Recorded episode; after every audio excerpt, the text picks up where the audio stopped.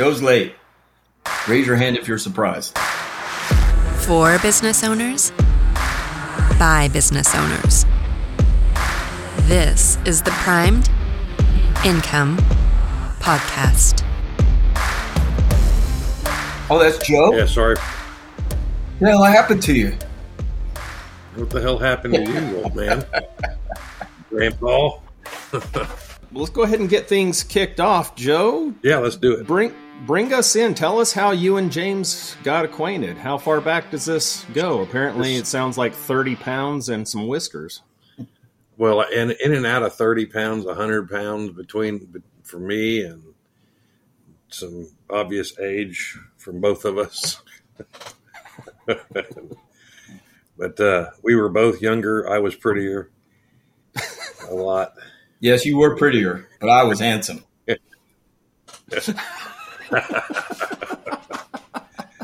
I'd say right around twenty years. Um, Yeah. we we had this legendary name around the office, Mike Diamond, and they were the big. They were one of they were they were our big guy, right? That was our big uh, client over in Los Angeles. So here comes our big day, and I don't know, maybe I was a couple of months into being there, and they were, you know, they had been clients for a couple years, and so they walk in um, just after we had moved into the new property, and so it was still pretty messy out there. James, you probably remember that first time going out there. I didn't know who they were. I just saw Mike Diamond, kind of a rough dude, just grizzled, hadn't shaved, and you know, who, I think that was just his common look, unshaven. Here comes this character behind him, and know who the hell that was. The, and that was it that year. That was just the two of them.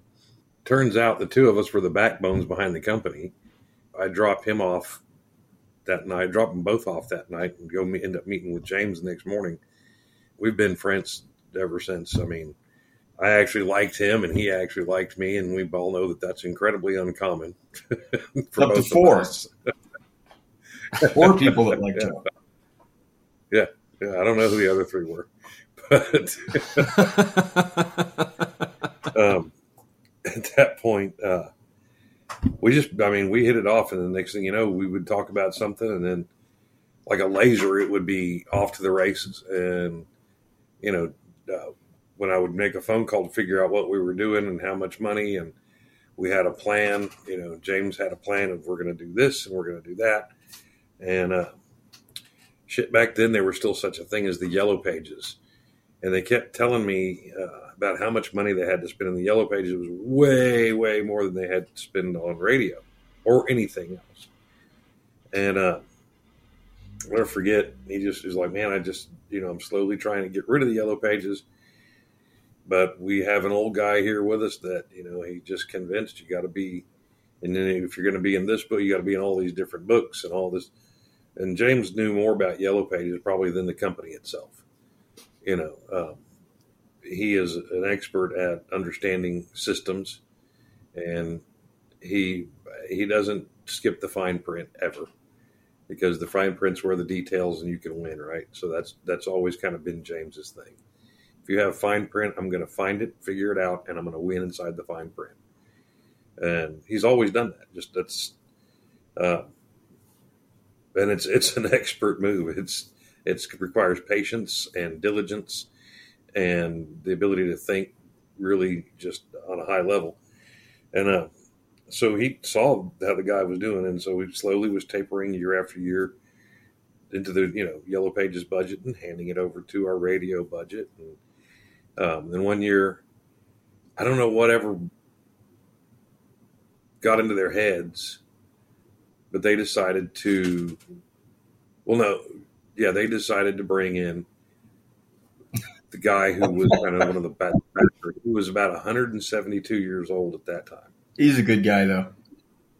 And he was a nice guy. He just stay in his lane, but he, he was a really smart, really good guy. I learned a lot from him on the accounting side. Yeah, real, but uh, just old fashioned and had a certain way of doing things. He wanted to take the measure of the guy doing the advertising, not me, Roy, at the time. I think is what it was, and so he, I guess, he insisted on coming. Somehow he escaped without being insulted too badly from Roy because obviously you don't want to insult the guy with the purse strings. So, but he convinced us right then and there that he was a yellow pages kind of guy. But we convinced him, look, that that's dying. It's going away. It has been. But he gave me some ideas just based on one statement that he made. It's an idea that I've pressed out and and really pushed throughout the year. And he just said, you know, I really like uh, putting our name up there in front of these little kids' ballparks. You know, these little leagues where these kids go out and play baseball and so on. Now, his thing was baseball. And my thing is, I don't care what sport it is. You know, they can be going over there and throwing rocks at each other for all I care. If they, you know, if they have a uniform they need bought, that's you know pennies. Let's let's go ahead and buy the rock throwing uniforms and maybe some shields while we're at it. Who knows? You know, I've always remembered that conversation about spending money there. My first thought was, well, no, we got to do with this. We can't afford it. And I realized he's not talking about a lot of money. And it led me to doing some pretty big things with some other clients, like Make a Wish, and really getting behind some of that stuff. We've done some real huge successful things with them. But anyway, eventually James left and went to another company.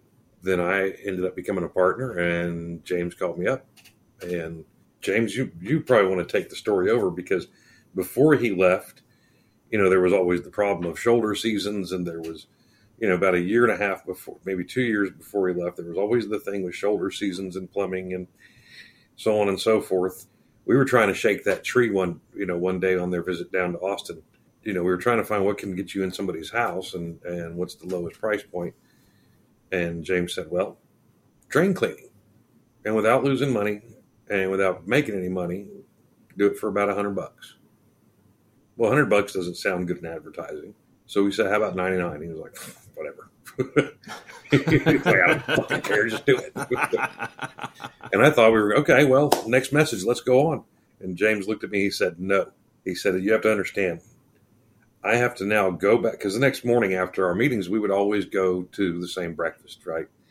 And uh, at, at this one hotel in Austin." and James would order this huge buffet, and I would have this small amount because I wasn't very big back then. uh, and James was. well, no, at first I was. At first I was, and then uh, you know, for the first two years, I didn't I pick the place. I remember ordering a fruit plate and a, and one egg, and coffee. so, so it's not Waffle plate House. and salmon is what it was, uh-huh. and we drank uh-huh. coffee.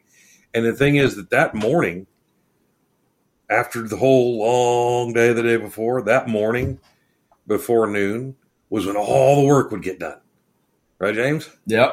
Every bit of planning, what we had, whatever we had discussed the day before, that's when all the work would get done, and we would set it all into motion. And I'm like, okay, let's go. And James says, no, no, no, no, no.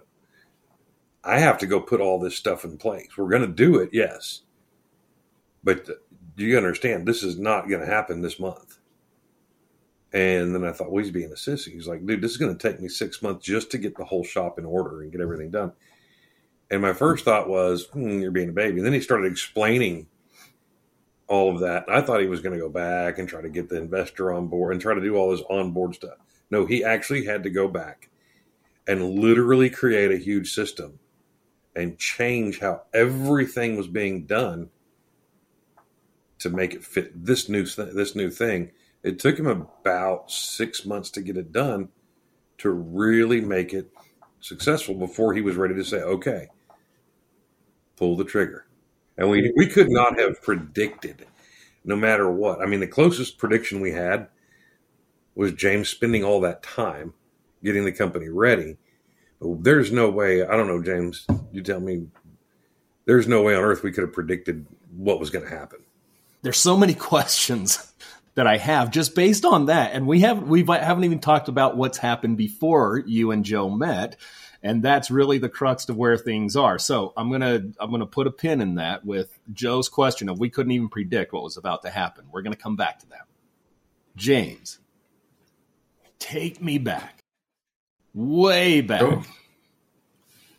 Where where did you grow up? Uh so I grew up all over the place, but most of those years were spent in Phoenix. Most most of my okay pre college days were spent in Phoenix. What was that like? Uh, it was a unusual mix, and I didn't realize till later that it was very uncommon. So I had these uh, the side of the family that came from coal country in West Virginia to uh, a stepfather, one of the smartest, most mechanical guys uh, I've ever known, who decided he was going to his, his life dream was to form companies. So we got into uh, as a family, we got into things like uh, biofeedback machines, um, isolation tanks, sensory deprivation, uh, a company called Cybervision for professional athletes. I mean, he, he got into some really unusual stuff. So, you know, and I'm in high school at trade fairs trying to talk people into buying sensory deprivation machines or tanks and explaining what that means and how it'll benefit them and, and things like that. You know, I thought that was just kind of normal. And, and it ran the gambit of starting out very, very low blue collar, trying to figure it out as a family, to having great success, to losing that and going back to being very, very poor. So it was, you know, I can remember working working with my stepfather fixing the car because, you know, we're not gonna take it to the shop. I can remember when he was a mechanic fixing other people's cars to him driving, you know, the uh, Chrysler Cordoba with the Corinthian leather and not wanting to put gas in his own car because that's how he made it. So he was getting full serve to going back to him and I going out and painting people's houses in the in the summertime. So I have to give him credit because he gave me a great mechanical aptitude. And he was he was gonna he was gonna get there. He was gonna drive it. I mean, this is a guy now that that holds multiple patents. Uh, he just does a lot in anything he does. He also didn't believe in you're going to get an allowance. You're you're going to get paid to do work. So on the weekends, I should back up there. So every year we would sell a house. Wherever we were living, we would sell it buy a new repo, fix it up, which ran the gambit, right? From doing the plumbing work, doing counter work, remodeling the kitchen, uh, and closing a carport to a garage, redoing the landscaping. I got to learn a lot from them. Painful learning process when all you want to do is jump on your big wheel and run down, right? D- digging holes for fence posts in the front yard was not really my idea of fun but it did right. it did teach me a, a, great work ethic and it taught me a love for how do things work. Um, so that led me to doing stuff that may have aggravated him a little bit. Um, you know he'd come home and tv would be disassembled or uh, when they came out with remote controls it would be in pieces on the on the table but uh, yeah that's that's where I sort of got my horizontal trade strength, if you will. Was coming up that way. Sure. That is a different upbringing than than most. You would have missed, kids. right? Most kids will be taught by their parents, uh, go out and get a job at the local grocery store, bag groceries, etc., cetera, et cetera. Did you ever have any one of those kinds of jobs growing up, or was it always in this kind of you are a an entrepreneur from the word go with your stepfather? Uh, it was a mix. Um, I mean, when I was younger, it was, hey, if you if you want money, you go outside the house and go get it. You don't. You're you're diluting what the family has so you need to go out and figure that out. So it was wash cars, cut grass, those types of things. Um, it, until I would get myself in trouble, which was normally I would try and do something that nobody quite understood. Like I decided I wanted to to uh, be a cryptologist, so I made all these flyers, not knowing that it's not something that most people need and I distributed them through the entire neighborhood. And the phone starts ringing with all these people like, what is a cryptologist? And my mom's like, what did you do? you you had to do something, and I was sure that it was going to be the next big thing. You know, I'm going to go and decode all these messages, and uh, and they'll Uh-huh. they'll be happy. I mean, if you wanted a personal code design, I was going to be the guy. Um, so that led up into, you know, you you are going to work, and at the point when I decided sandblasting houses in the summer uh, really wasn't a lot of fun in Phoenix at 115, it was well, that's fine. Go get a job, and that led me to go bag groceries at a grocery store, which was, yeah, not as much fun as sandblasting houses, but it paid more than two dollars a day and free lunch. Sure. That that makes sense. When you were when you were growing up, um, there there's a big entrepreneurial spirit that you you learned about. What was the family dynamic like uh, it, with with a stepdad and, and the mom and brothers and sisters and dog and fish and all that? Uh, so my mom only had me. She got lucky because two of me would have probably did her in. uh, Said every mom with one son. yeah. Well, well, I had I, I was hyperactive, extreme. You know, now they call it ADHD and and all of these things. But I had so much energy. It was like I I would get up, go to school Friday morning, and I wouldn't go back to bed until Sunday night. She could not get babysitters. She could not get people to like come and deal with me because I would just drive them to sleep deprivation and and doing insane things. To I like to experiment with everything, right? I was dissecting lizards and putting them in the freezer, and she's like, "What are you doing?" You know, just really kind of off the wall stuff. Um, so it was basically the three of us for the most of the time, and I went and lived with my grandmother's off and on, as uh, she needed a break from me. Is the best way I could put it.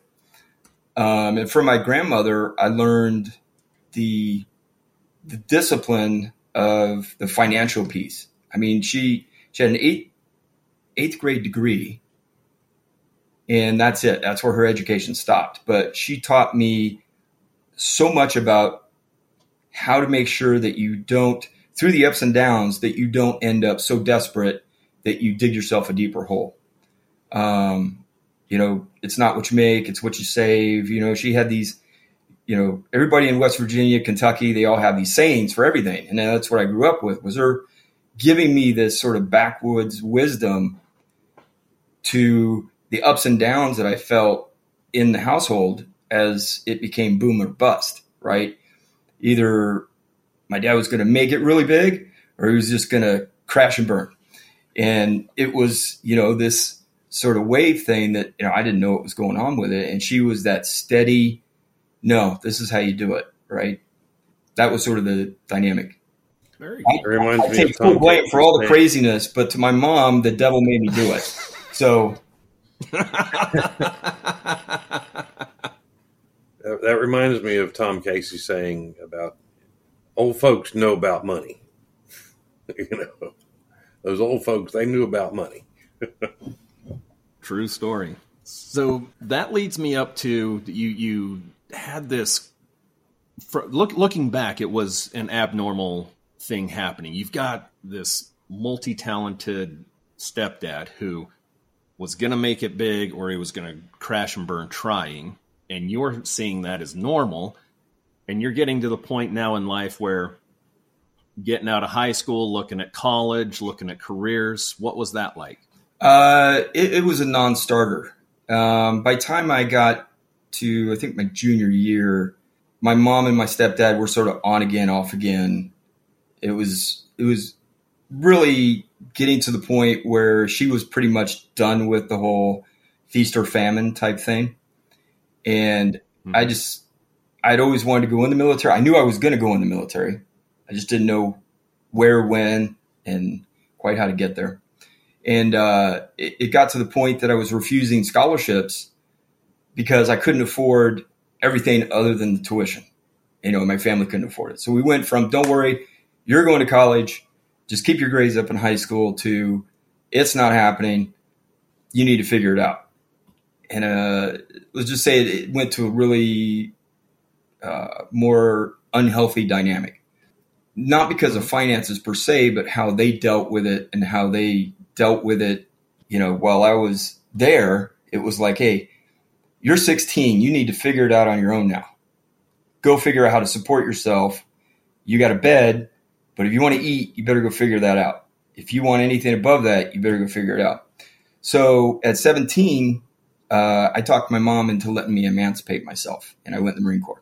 With that, I had to do a lot of negotiating. Uh, I'd been in ROTC in high school, so I had to talk my ROTC instructor into signing a certificate so I could get the extra rank to get the extra pay. So even before I went in, I was like, okay, how do I work this system within the, the guidelines that are set, maybe a few that weren't set, to maximize my rank going in because I want to go to boot camp making more than everybody else. I don't want to just go to boot camp. I want to go and make more money than everybody else at 17, right? That was certainly a key change in my life because I realized that everybody else in boot camp, you know, the first night, all of us are Marines here, right? That first night was rough. And I'm sitting there going, these guys are going to feed me? I'm getting paid right now. So I, I, I'm tired, right? I'm trying to fall asleep and I'm like, okay, how much am I making per hour? What, when do I get paid? right? I got no hair. I'm skinny as a rail. And I hear guys crying and you know, like, oh my God, what did I do? And I'm like, this is great. All I did was cut my hair off. so, you know, most people's perception of boot camp was, you know, I've heard stories of people losing all their toenails because they were nervous and drill instructor would come laugh. And uh, my nickname in boot camp ended up being Smiley because I was like, man, you could yell at me all you want, but you're paying me to yell at me. And I'd just start smiling and next thing you know, I'd be getting uh, extra incentive to to not show my pearly white. Uh, it sounds like a quarter deck story, right yeah. there. Oh, I had a few. I'm sure we all did. But it did give me that that perception that we're all in the same place. We're all going through the same thing. Some of them are having a tough time with it. They're fighting against themselves instead of going, you know, I chose this. Let me figure out how to make it work let me figure out what the playing field looks like. What are the rules of the game? How do I sort of excel through that and change what's going on in my head, the story I'm telling myself, to something that's going to reinforce accelerating it as opposed to bringing me down? I am fascinated of something that you said about a minute ago knowing how to work the system. And Joe alluded to this earlier in our conversation is that you're a, a guy that thinks in systems. Uh, that's actually a book that my smarter than me wife read about a year ago, and the way how she hands it off to a bear of very little brain like myself is when you have a system that has input and output, the key is to learn how to make that output feed back into your input. And that, for me, I could grasp. But I want to kind of get your perspective on knowing how to work the system and how that has followed you from an early age through your life. Maybe it's because of ADHD that I sit and my brain is always going, right? I have to distract my brain to like get to a, a calm place. It became like, I don't want to say beautiful mind because I think that guy was crazy in the movie, but something similar to that. Like even if you don't have a system, you have a system. You're just not recognizing that you have a system. That system could be in rules, that could be in just regular, normal daily habits, but there is a system. So, five to nine years before I met Joe, I came to this one conclusion. If I take a really good system that's got to have some flexibility in it. You got to be able to change it. You can't just let it stay status quo. And take really good people, put them together, and let them fly. They do really great things. A good person with a crappy system will end up looking for another job.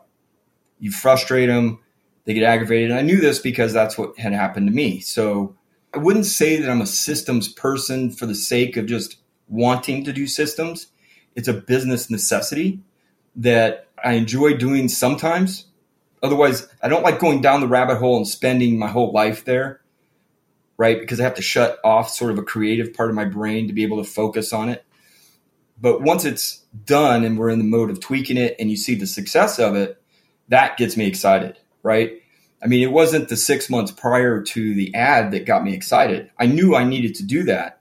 And it took a lot of work and I had to talk a lot of people into buying into that that sort of vision, including the owners of the company. But man, when it started flying, it was like, yeah, we're doing a mic drop right about now. And that's that's what made it worth it.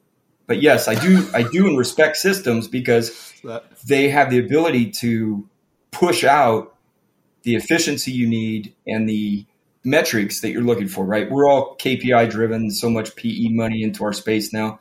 Everybody's about KPIs. Well, if you want KPIs to improve, there's all these subsets of, of things that need to happen to get you there. I wouldn't call him a systems guy that at all, actually. You did. You No. did. It was No. 20 minutes He ago. Silent. He totally. Silent. And it's okay, Joe. What I- You've called me No, worse. you need, re- I do call you worse. I mean, I did call you. I have. Anyway, you need to rewind the tape and listen to what I actually said. And now we need. He is an expert at understanding systems. If you, because you can define it not by calling him a systems guy. He's a systems exploiter. That's what I said. well, I didn't hear This is the part where I drop in his No. words. Yeah. yeah. No, I. Yeah, okay, it's so okay. look, I, go back and rewind the damn tape. I'm telling you. I see a comeback define- in right about now of what you I define systems exploit exploitation by ex- describing what he does. I did not say he's a systems guy. Now we need. He is an expert at understanding systems. James is not a guy who operates within these confines. He's a guy who jumps into those confines and destroys whatever's in there, and comes out like, "Look what I got," you know. that is fun sometimes. And yes, sometimes you have to do that.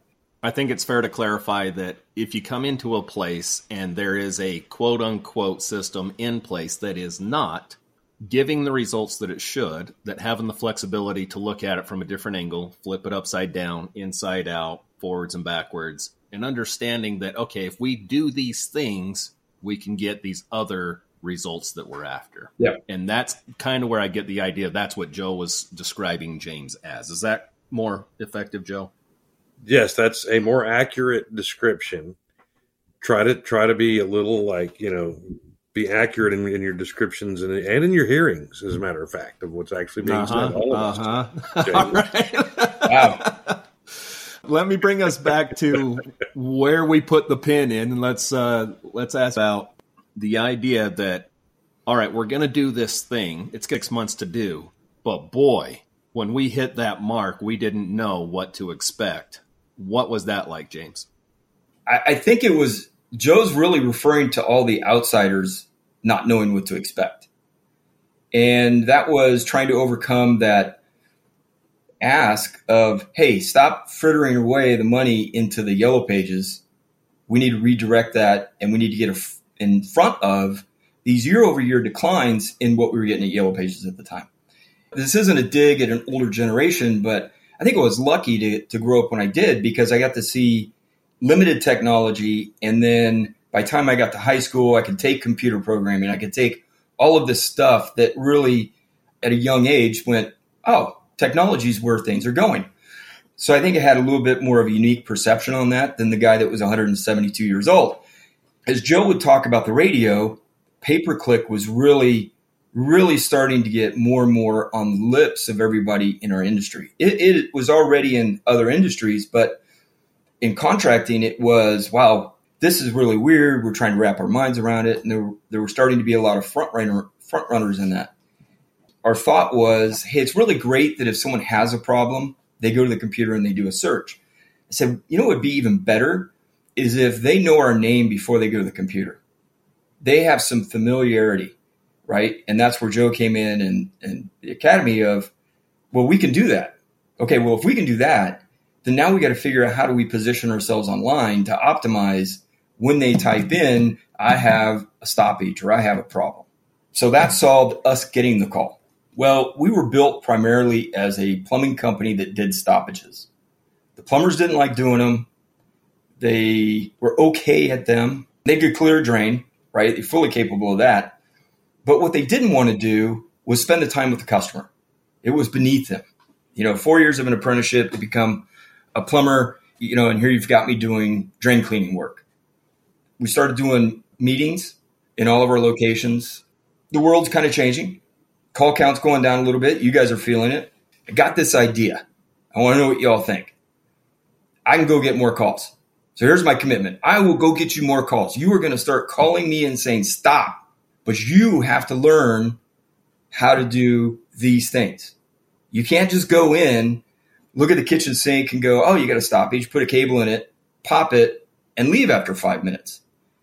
You have to go there as I'm here. I'm going to take care of your whole system and we're going to do all this stuff. So out of this, we started doing role playing, video role playing. We solidified a system for how we would coach. We changed our entire bonus structure of the company for our management team. Uh, we put together a drain class that included how does a jetter work? What does it look like? We were buying basilic glass drain lines so that they could actually see how a jetter travels through the system, what it does when there's a hard stoppage versus a soft stoppage, how does it feel, all of those kind of things. And we very quickly uh, started a drain department, right? So we went from not really having sewer cameras to now we have sewer cameras. Now we have more advanced equipment. Now we're going to dispatch differently. And to uh, 15 year senior plumbers that didn't want to do it, it's like, no problem. I'm going to send you to water heater calls, and here's your process for that. And here's your process for all the rest of it. You want to be happy and not take a drain call? This is going to help solve that. That was a very quick statement of that, wasn't it? One thing that I want to point out that's really, really important you did not say that you got rid of plumbers or moved plumbers aside and went and got a bunch of drain techs. So we did a combination of both. We let the plumber choose. I think it's super important that people understand you changed a whole system without doing that. And I want, and now that you've had, you know, Jesus, this many years experience since we started doing that, would you now change it and go get a bunch of drain techs and funnel it back to the plumbers, or would you do it exactly the way that you did it? Part of the call it savings that I went after was our training budget. So yes, we did create drain techs, but what we did is we created them through our apprentice program. So it became a path to further your plumbing training. So I got to steal a little bit of money. I never said this to you, Joe, because you you you would have kept hounding me to go save money somewhere else. We took some of that training budget and we got to get to a productive status with the drain guys quicker. So we revamped our apprenticeship program that included building on drains as one system in plumbing. I love that. Here's your here's your step.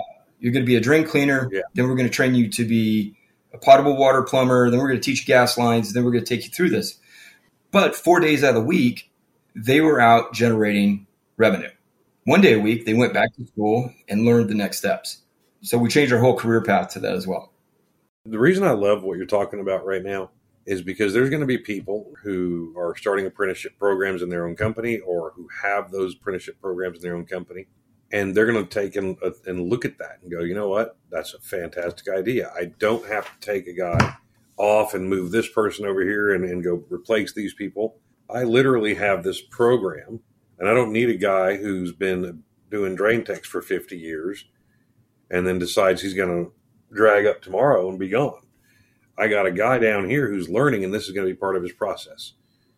And I think that's hugely important to this industry to understand because I don't really see anybody doing it that way.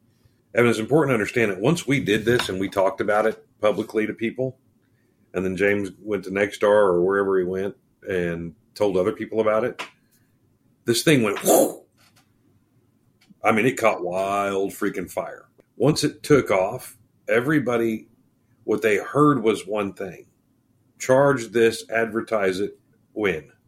They missed a huge component of that, which was look, I, I love radio. I love what it does. I love how you can brand off of that. But let's face it, people now go to their computer or their phone and they're going to do a search and they're going to search for certain things and, you know, where you come up in the rankings and Google this and Google that. And that's all great. But what I do know is if you take the radio and you get the right strategy online, you increase the amount of results you're going to get from that. And not just in calls coming in, but the ability of the consumer already having trust in the brand by the time they get to that point. And then by the time the tech gets there, you know, if they experience hearing the spots, seeing you online, seeing whatever story they want to go down in your website, and the technician shows up and you've done everything right up to that point, you've increased that value bucket or that trust bucket with the customer exponentially over someone else. But if you're not prepared for the rest of it, yeah. And the most important key component that James told me, sit back and wait. And I just had to sit there and I mean, I'd call him every week. You ready? You ready? You ready? James, did I not? But I think it's important to note that's just one thing that James brought to this whole Nexstar table. I think it was more PSI than Nexstar at that point. But there, there were so many things before that that people just don't understand. When I talk about the guy in the back room pulling the strings, this is it. This is the dude that made all the plumbing shit happen all over the world. I don't know about that. James, as a business owner, going through growth, having obstacles, you lay your head down at night, sometimes the brain doesn't shut off. Tell me about those sleepless nights. Well, it's not something that, that I normally have, just only because probably the ADHD thing, right? You you start to structure your brain to know, hey, you you need to click off, like go away, get out, so I can sleep, um, because you know preparation is key, and if I'm sleeping two hours a night, I'm not going to be any good to anybody. So I think I've tamed that beast for the most part. Of hey, the car is on fire, we need to fix it tomorrow. Great, going to bed, take care of it in the morning. That's just kind of how I've put that process in place for my brain to not drive me totally insane. The things that, you know, when, when I get up and I take a shower that pop into my head is where I have that sort of sleepless moments, right? That's where everything else is out. There's some calm and it just starts rushing in. And the things that filter to the top is always, hey, we're not doing enough activity that's going to allow everybody downstream to make a good living. Because the first thing I always want to make sure of is that anybody that gets into our industry is going to make a good living doing it. I mean, the trade has been awesome to me. I enjoy being in the trade. I love the trade. But I want to make sure that all the people coming in new to it are also making good money along their career path. Because if they don't, when I'm 90 and I need someone to come replace whatever is broken in my house and I can't do it anymore, I, I need somebody I can call and trust that they're going to do it the right way and not cause me grief. So I always think of the installers. I always think of the people that are going out on the larger jobs. Where are they? Are they sitting around eating donuts, drinking coffee, or are they getting as much work as they can handle? And that's sort of my shotgun test of what are we doing? Tech activity could always happen, right? Tech's going and running service calls, there's always going to be that activity and demand coming in with that result of the installers being busy. And you can tell by the pace that they walk through the building if they're busy or not, to how long did they sit and drink their coffee and all those kind of things. That that to me is like if they're all out running and they're busy, the whole company's humming. That keeps me from having those sleepless nights. If I see it or I hear a good plan that we we may have a lull, but we've got a good plan around it, then I'm I'm not not likely to lose sleep about it. But I do think about it a lot. All right. So, how about your biggest success? What stands out to you on a an intimately personal level? So, I'll give you a story. My family's from the South, so we do stories. the The most fulfilling moment was that I've had the longest time since that moment was we we had a warehouse guy really couldn't speak English, became an installer, and he was, I wouldn't say struggling, but it was frustrating him a little bit. So between my Spanglish and his broken English, right, we, we would talk. So this guy went from an installer, multiple trades, because at the time we did plumbing, heating, uh, air conditioning, electrical. And when I came through my apprenticeship, you had to do multiple trades. So I started talking to him about it, how he could learn different things, and he wanted to be busy in the field so he could learn. If he was in the office, he wasn't learning. You recognize that. So flash forward a few years, and he was a shit hot installer. Maybe this guy could go out, do a full system, no problem. You want a new sewer, he could take care of it from house to street, right? I mean, he really became shit hot. And his English was improving. He was taking night school to get better at speaking English because he'd ask me, "How? Do, what do I have to do to become a technician?" I said, "Well, you got to be able to write English. You got to be able to write a contract. You got to be able to communicate to a customer." And he took that very seriously. He was still an installer, but he was multi-trade, one of the most in-demand installers. He drives in in a BMW. Yeah, his billable hour rate, number of hours that he actually spent on the job paying for himself doing work for the customer as opposed to unproductive time was in the 90s. Now he bought a used BMW, but that's okay. He bought a BMW. He's like, "Hey, look at this." Right? Great feeling. That's that's the kind of thing I like because he loved the trade, not just because of the money, but he recognized if I get good at it and had pride in being good at it, that the money will follow. It does, you can't can't be opposite. It can't be I'm terrible at the trade, pay me a lot of money, and I'll go goof up your system. Right? You got to have some expertise that you're offering that's hopefully better than your competition. Right? There has to be something that's better there. So flash forward a few more years, now he's a technician, became the top producing technician in his branch.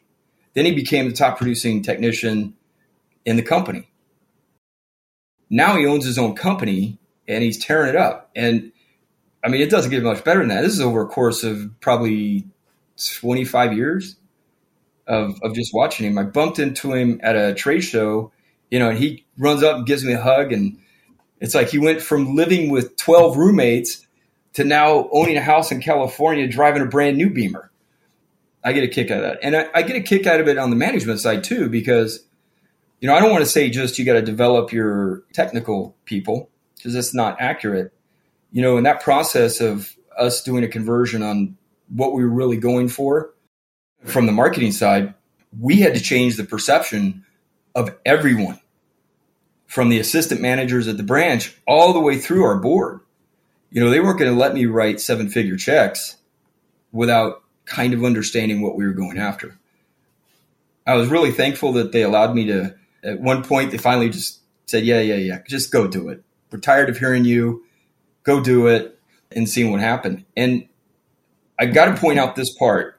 There was this timing that was fortuitous for us in that we did most of this switchover before the Great Recession. So while most companies in the Great Recession were struggling, we started setting sales records we didn't know the recession was coming. We had no clue, right? But everything that we had done, all that groundwork, both on the marketing side, the online side, to the, the training and the development, once we got into the Great Recession, we made some slight pivots and just blew out all sales records. I mean, we were doing way better than a lot of my friends that were at other companies. That makes it worth it because I knew all my friends that worked with me at the company were all going to make it through you know, fairly unscathed, as opposed to guys that were at other companies and and really having a tough time of it. James, on a scale of one to ten, getting that pushed through, how difficult was it? Not not by, by putting the operation together, but pushing it through everybody else. It was a combination of brute force and sales tactics. I mean, I could. So the 172 year old guy that that you're referring to, uh, my office was on the second floor, and at one point, and he was a Green Beret. I mean, he was no slouch, right? He he certainly had that bull in him. The conversation went to who could throw who down the stairs. to Mike's office was across the hall, and he he hears all of this noise, and it's you know kind of us just going at it he walks in, he sits down, and he sits there for about three minutes. He doesn't say anything. He gets up and he leaves. It was like he wasn't even there. We're still going at it. We're trying to hash through it. I think it made it better being ha- having someone that we could do that, but it was also uh, frustrating for him and frustrating for me a little bit. to that end, I needed to up my game in being able to speak to financial people so that I could shortcut what I knew operationally needed to happen to make him understand on the financial side, just take a Xanax and hang on, buddy. And the one thing I think that was key for me is I knew, I knew if we ran that ad and we didn't change how we were going to run those types of calls and perform on them and up our game, it was it would have been a waste of money. It wasn't a case of could we get the calls. It was a case of could we perform on the calls. I mean, that was the biggest lesson I learned from that. If you're going to make a shift in your advertising, everybody needs to know why. Everybody, from the call center through the lowliest apprentice you've got that just started with the company, needs to know what we're doing, why we do it, and how we do it. That was the fun part. Actually, the fun part was getting the leadership to agree to it because that took longer than the execution of the rest of it. If you had to uh, advise a young guy with a company or young lady with a company on on what to not bother wasting money on? I would say stop wasting money trying to be the top dog in online everywhere. Get strategic. Especially in California, I saw a lot of companies that would start up and they would make this huge, huge footprint. Right. In fact, there was just a company that went out there from. Uh, he's based in Phoenix went into California and he did everything from San Diego to Big Bear inland. And he wanted to be everywhere doing everything.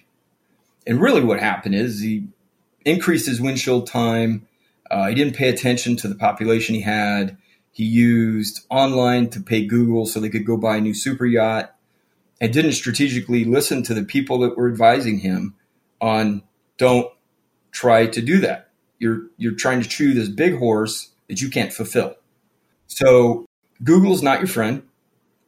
Anybody that says pay per click, they're not your friend. They're going to steer you in the direction of where they make money. So you've got to have a decent understanding of how that works. Not just rely on them, get some secondary research or talk to another person that's done it in our space because that's a quick way to spend a lot of money and get a terrible result. Once you get to the size where you think you can branch out to other things, or let's just say that you're 10, 15 million dollar company and you're trying to broaden that out. Um, if I, if I remember there was a station that we bought in Orange County that their footprint was pretty much over Orange County. It bled into LA County a little bit, but it was pretty predominant in, in Orange County. And there was a whole big debate, you know, should we take it? It doesn't have enough coverage and all of this, but it really had some kind of following in Orange County. So we sort of started there, changing the message and, and mapping out what we were going to have to do with it, and it grew. So don't don't go buy everything. Condense it a little bit. There's nothing wrong with shrinking down your footprint as long as you keep your population in line, and then do it over and over and over and over again uh, something you guys taught me extremely well is most marketing people, especially in radio or even in online, they get bored with their own stuff. Right? I can't tell you how many times the the uh, 172 year old man that's stuck in my head would call me up and go, "Hey, you guys need to change radio spot. I'm hearing it too much." I'm like, "You need to go back to making income statements and let us fly." But at that point, we'd already ramping it up before I got that cocky. And it was amazing to me that so many people would jump into the space and online and they couldn't figure out what we were doing. To that point, I mean, we were getting press releases from people that were following the president around that just saw our truck drive by and heard us on the radio. And they're writing about presidential candidates and inserting our company name in it. They're not even from LA. I mean, that's that's the depth this thing went. And it was it was awesome to see.